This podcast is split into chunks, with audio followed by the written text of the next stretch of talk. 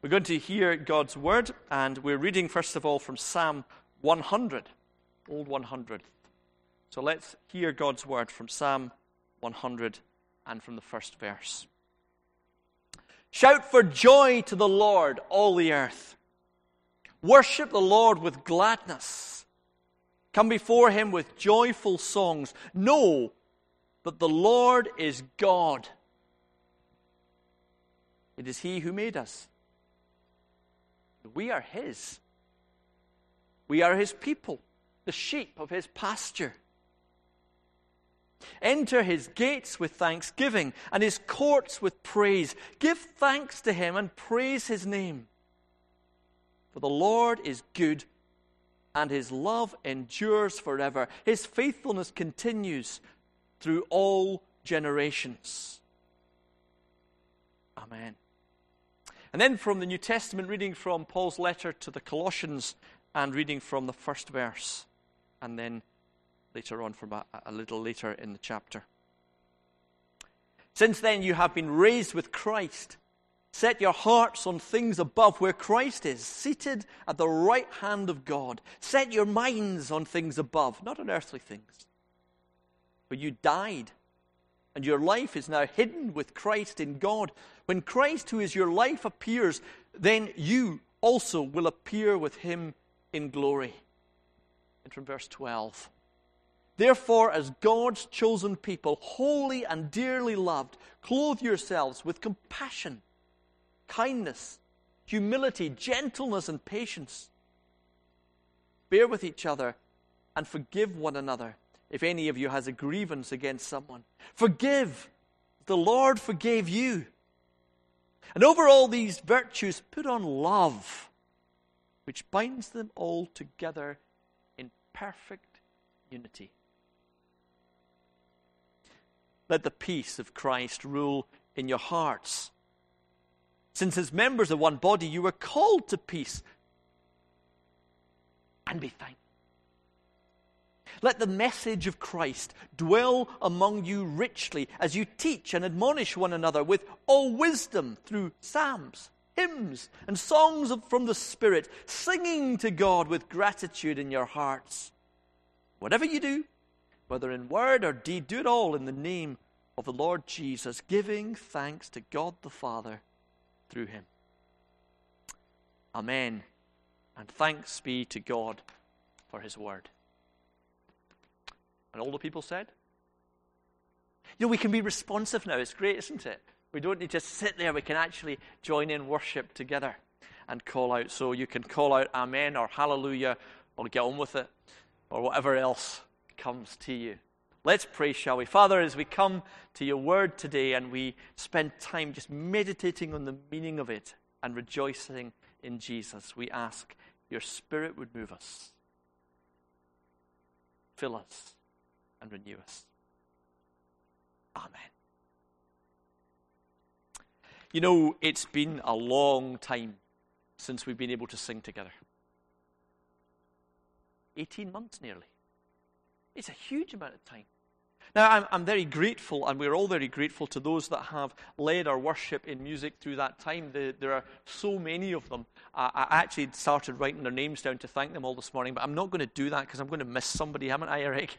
But so many folk that have sung here in the churches we've been gathered or have filmed clips in their bedrooms and their, their, their, their, lounges and sent them in, and we've used them on the YouTube channel when we couldn't have services. And, and through it all, Eric's been coordinating for us. It's been fantastic. I'm also grateful to many performers that we've used when we've met at other times, and we've used clips from YouTube of, of great choirs and, uh, uh, and all sorts of things that we have used in our worship. But it's really good to be able to sing together as God's people. As good as all the performers that have led our worship have been, just to be able to lift our voices to God it's not really a surprise because actually Scripture tells us that singing is a command. Shout to the Lord, all the earth. Worship the Lord with gladness. Come before him with joyful songs, says the psalmist. And we could go on and on if we know our Psalms. Psalm 96 Sing to the Lord a new song. Sing to the Lord of the earth. Psalm 98. Sing to the Lord, for he has done wonderful things. Isaiah 42. Sing to the Lord a new song. Sing his praises to the ends of the earth. Or Revelation. And they sang a song singing, Worthy is the Lamb who was slain to receive glory and honor and praise. The whole scripture sings. And that means that worship ultimately for us is not a show or a performance. It's not something that a, mu- uh, that a musician or even a minister does that we come and we are moved by. It's an invitation to participate in the very praise of the whole of creation itself. The heavens proclaim the glory of the Lord, says Psalm 19, and the angels in Revelation saying, Holy, holy, holy Glory and honor be to him. Wonderful word. There's Psalm 19. The heavens declare the glory of God. And there's the songs of Revelation. Holy, holy is the Lord God Almighty, who was and is and is to come. And again, worthy is the Lamb who was slain to receive power and riches and wisdom and strength and honor and glory and blessing. You know, that song of creation, that song of the angels of heaven, is what we join in when we sing badly even in our local parish church. And that is a huge privilege. Remember what Jesus said when the children were singing Hosanna and the authorities came and said, Tell them to shut up. He said, Well, you can tell them to shut up if you like, but if you tell them to be quiet, the very stones of creation will sing their praise to God for what he's doing in his Messiah. Well, along came our government and told us for, for good reasons that we couldn't sing. It's amazing that we managed because the song of praise wells up within us because of what God has done. It is echoed in creation and it is sung by the angels. Glory, glory, glory to you, O Lord. That's why we found it so hard not to sing. Not just because we enjoy singing in the way that if you couldn't go bowling, you were frustrated you couldn't do that, or if you couldn't do uh, see people, that was frustrating, but because there's something in the essence of the Christian person that says we are made to sing the praises of our Lord and King. And actually, I just want to give you a bit of history today. Congregational singing is at the root of our Christian tradition, and particularly at the root of our Protestant Reformed tradition that we stand in as the Church of Scotland. In medieval times, before the Reformation, the church had got into the way of worship being professionalized. You came along and the monks chanted or, or, or, the preacher was doing the Latin bits and pieces. And basically, the congregation in many places had become an audience. Just like going to the opera, you, you sort of watch it, but you don't necessarily understand it. And well, if you go to an opera, I don't, but you know what I mean, or the theatre, or whatever else it is. And one of the things the great reformers did from the beginning was, well, two things. One was to say, we need the Word of God preached, and we need the Word of God in people's hands so that they can read it in their homes. But they also said that when we come to worship, the primary focus should be the congregation singing singing the praises of God, so that we participated in worship and we didn't just watch it. It's why actually sitting watching a YouTube video can never quite be the same as God's people together saying their amen and their praise in worship. Martin Luther, when he reformed the church back at the Reformation, took Psalm 46 and wrote himself a paraphrase of it that the people could sing. We know it as a mighty fortress is our God a bulwark never failing. It's maybe not the easiest of songs to sing 500 years later, but sometimes we, we, we do um, sing that song. And the interesting thing about Luther was he wrote it in order that the congregation could sing it. Now, that particular tune that we might know that to, he wrote himself, but many of the other songs that he taught in the congregation, he took the tunes that they knew from the taverns and used them. And we sometimes think, oh, we shouldn't use tunes that we've come from somewhere else. But that's what Luther did, because he wanted people to find it easy to sing and accessible to it. And that was really important for him. And that tradition of singing, and particularly of singing the Psalms, comes into the Calvinist Reformed tradition that we sit in. Calvinist, Calvin, from the beginning, had a Psalter, the Geneva Psalter. And when John Knox came and the Church of Scotland was reformed, in came the Psalters too.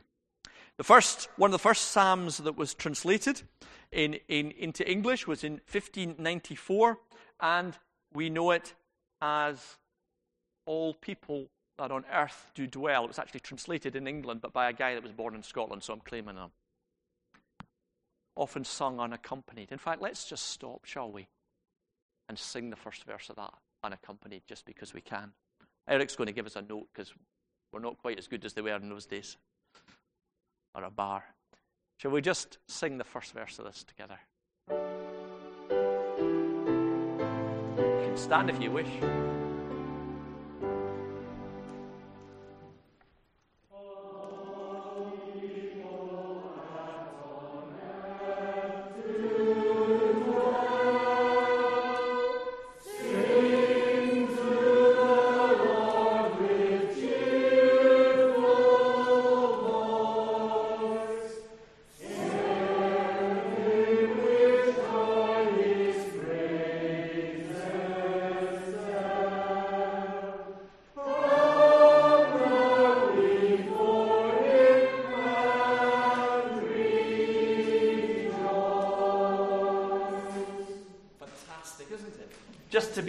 Sing. And that was what our Reformed forefathers were doing.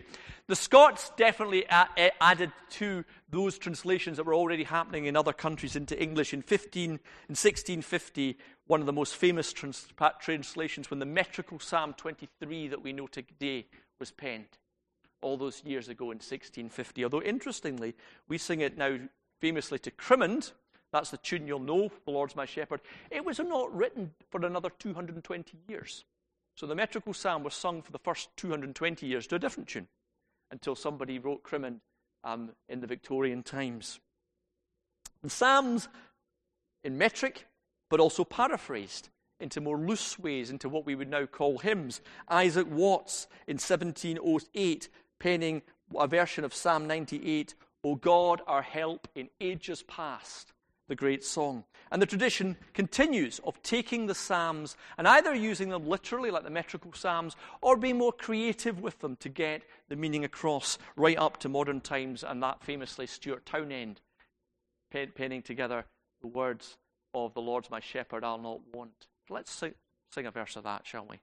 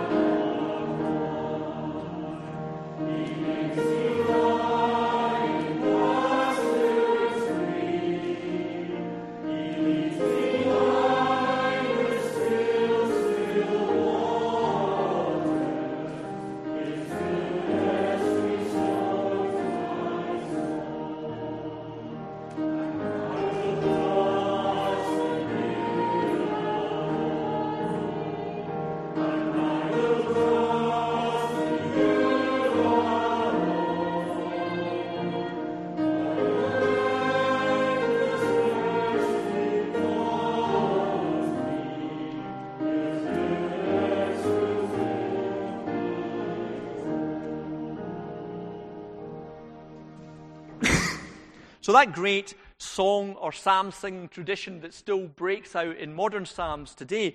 But the, it wasn't, of course, just the psalms. Some of our, our fellow churches in Scotland, I think the Free Church only in the last decade or so decided it would allow hymns as well as psalms.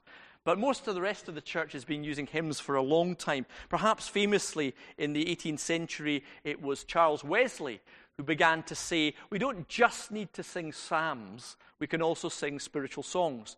And he used his great writing of many songs to get across to people not just words to sing, but actually the great truths. And one of the things you will find in Wesley's songs is an awful lot of theology and Christian teaching.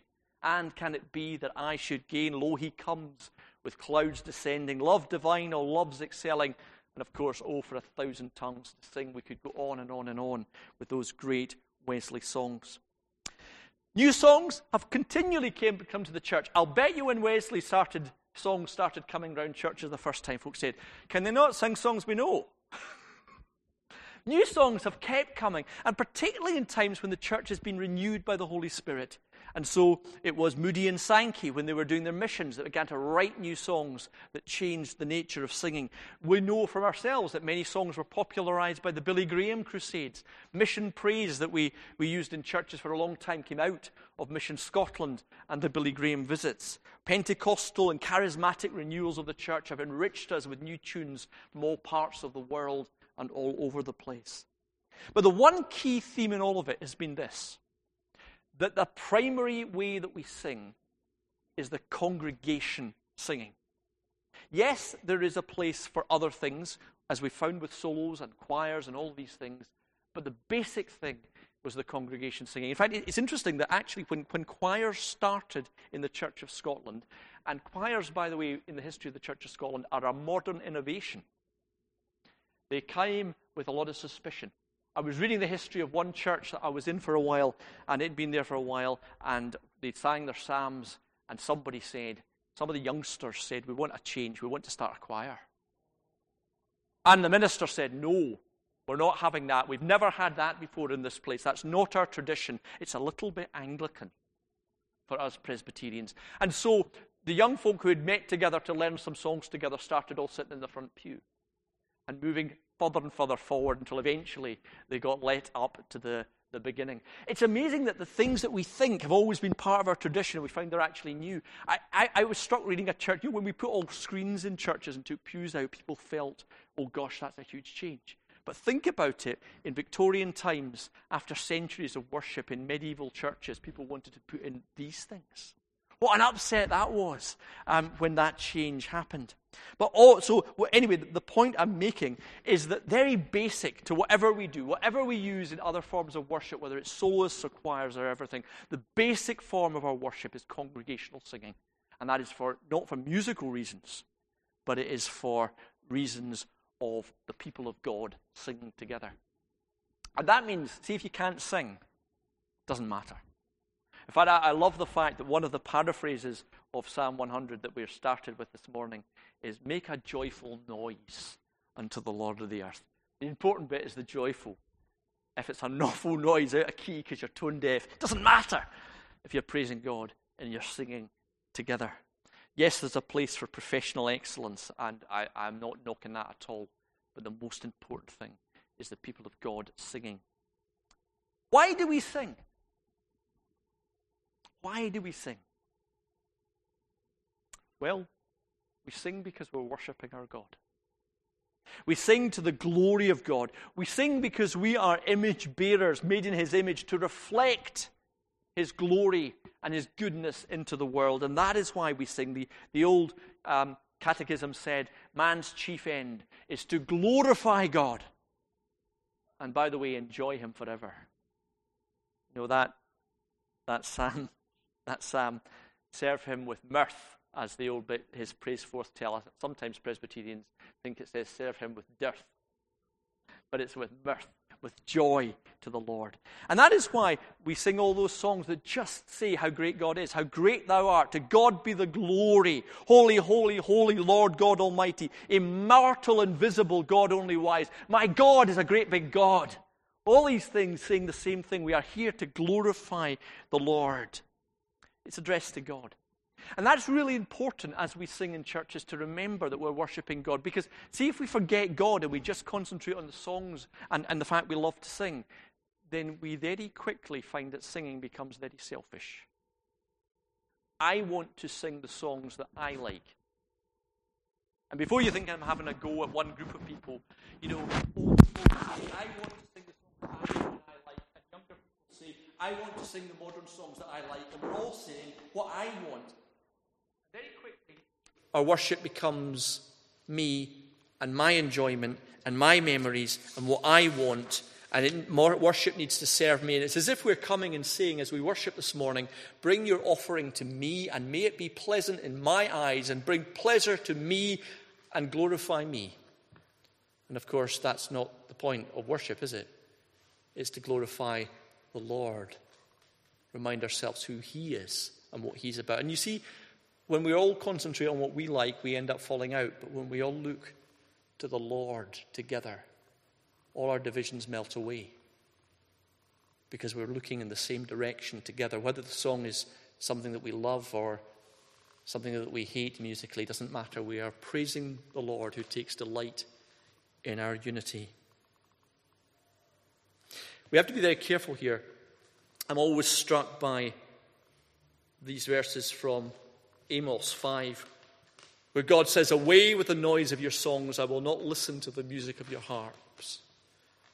And the Lord is saying to a worshipping community, I don't want to hear your worship because it's not pleasing me. And in Amos's day, it's because it was a people who lived with injustices and they went and praised God.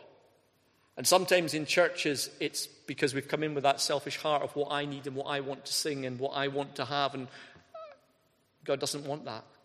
He wants to hear his people singing in unison, in harmony. And I don't mean musically so, but in that sense that we are praising God together. And I delight in the fact that someone else loves the music of this song, even if it's not my taste. That's so, so important. It's interesting in Colossians when it talks about psalms and hymns and songs of the Spirit, three types of songs there. It does it in the context of the message of Christ dwelling in you richly, and not just in you individually, but as you teach and admonish one another. Uh, the whole idea is it's a people who are building one another up as they sing. They're becoming a people together as they sing. They're looking out for each other as they sing praise to God. And that is what God wants, that as we worship, we flourish. And yes, we enjoy it as well. We come before the Lord not with dearth, but with mirth, with joy. Have you ever thought, though, why does God want us to sing of his glory? Is it because well, actually, he's got a fragile ego and he's buttered up and told how wonderful he is all the time because otherwise he's got an inferiority complex like we are. It can't be that, can it? It can't be that God needs to be told how wonderful he is. He can't be that God is insecure. No, it's not that at all. It's rather that as all creation speaks of how wonderful our God is, how majestic our God is, God delights in it because we are speaking truth we are reminding ourselves of the reality that is around us. I'm always struck by the, the next part of this bit where it says, Know that the Lord thy God is good. Know it. Now, we might say intellectually we know all these things about God, but see, when we begin to sing these words of truth, that's why Wesley put the great theology in his hymns, that we begin to remind ourselves, reorientate ourselves to what reality is, not what we experience in the day to day and the worldly, but when we focus on what is true, what is important, the reality of the universe. God is in control no matter what it seems that day. God is the most important thing and we remember who He is and who we are, and it informs our whole being. Know that the Lord our God is good. He made us, and we are His. Reminding us who we are. We are created and we are dependent on Him like sheep. And He has made us His own, His covenant promised people. We are His. Nothing can take that away. I am completely secure no matter what is happening. That's why Paul can say, Be thankful in every circumstance. Not because everything is good, but because the Christian knows the deeper reality that I am loved and I am held and I am forgiven and I am reborn in Jesus Christ, and nothing ever can take that away from me. Do you know that the Bible spends less time telling us how we should behave? And more times telling us who we are. Who we are. And when we praise God, many of our hymns remind us of that. In the verses we read in Colossians, it said, Oh, that's why that's not working, it's dropped. Therefore, is God's chosen people, holy and dearly loved. There it is again. Remember who you are. You are God's people. You're holy and dearly loved. And you might say, I've had a bad day and I, I, am feeling rubbish and I, I, can't do anything and I, I, haven't got a job now and, and I don't know what my part is in life. And you might be saying, I, am failing as a Christian, I'm sinning all the time, I'm, I, you know, I, I feel completely inadequate. The scripture comes and says, You are God's people. You're holy and dearly loved. Do not call worthless what Jesus Christ said is worth dying for. You are not worthless. And that is part of why God delights when we're worshiping Him. Because we're telling the stories of what He has done. And Israel kept telling the story of what God had done, how He'd brought them out of Egypt. It wasn't just that they wanted a history lesson of looking back, it was that they remembered that's how much God loved them and how much He was committed to them. And therefore, they could go on. They could go on. The Bible keeps telling us who we are. It picks up the beginning of Colossians we read. Since you have been raised with Christ, since he rose from the dead, and, uh, and when he did that, there was a promise that you would rise from the dead, and you were given new life in him. Set your hearts on things above where Christ is. Set your minds on things above. And in worship, we do that. Our minds, our hearts, our emotions, our brains are brought round to the great truths that we are singing as we worship the living God. We remember who Jesus is. Jesus is Lord. Creation's voice proclaims it. Jesus, the name above all names, beautiful Savior, as we sing. And we remember that He came, O come, O come, Emmanuel, born in the little town of Bethlehem. We remember that He died on a green hill far away for our sins. We remember the man of sorrows, what a name for the Son of God who came, ruined sinners to reclaim. Alleluia, what a Savior. We remember that He is risen he is risen. We remember to see what a morning glorious day where that happened in Jerusalem. We remember He lives. He lives. Christ Jesus lives today. All of these truths. And we know it's for us. Because He lives, I can face tomorrow. In Christ alone, my hope is found. And we know that He intercedes for me when I'm failing. Before the throne of God above, I have. I've forgotten the words. There we have it. Yeah. And we remember that He will return someday and the earth will be healed soon.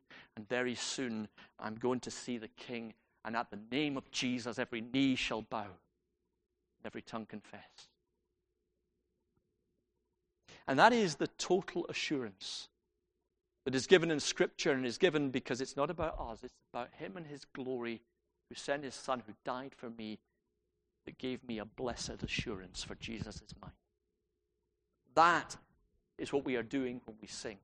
Reassuring ourselves, remembering who God is, and energizing us to live for Him in this world, to transform it in His glory. There are some of us here who have been in church a long time and coming. And you really need to hear that again and again. Because you are often thinking you are worthless. You're often thinking that you have failed. You've often said, I'm trying to be a Christian. And as we sing, we remember the gospel truths that this isn't about me or what I deserve or what I have earned or what I have achieved. It is about Him and His amazing grace. How sweet the sound that saved a wretch like me. I once was lost, but now I'm found, was blind, but now I see. And so all of these things are what we come when we worship. When we don't look at what we do, but we look to Jesus and say, and can it be that I should gain an interest in my Saviour's blood? Died he for me that caused this pain? All of that we come to. We sing the joy of our Savior and wherever we are with Him, we need to be kept remembering, don't we? Tell me the old, old story, for I forget so soon. The early dew of morning has passed away at noon.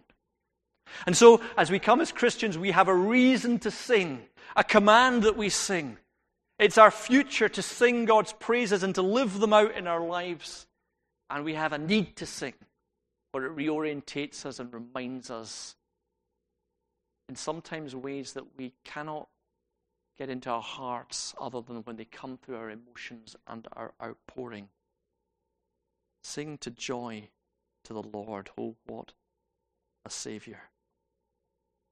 The Psalm 100 ends with those words after know that the Lord our God is good. Enter his gates with thanksgiving and his courts with praise. Give thanks to him and praise his name. For the Lord is good, and his love endures forever. His faithfulness continues throughout all the generations. Amen.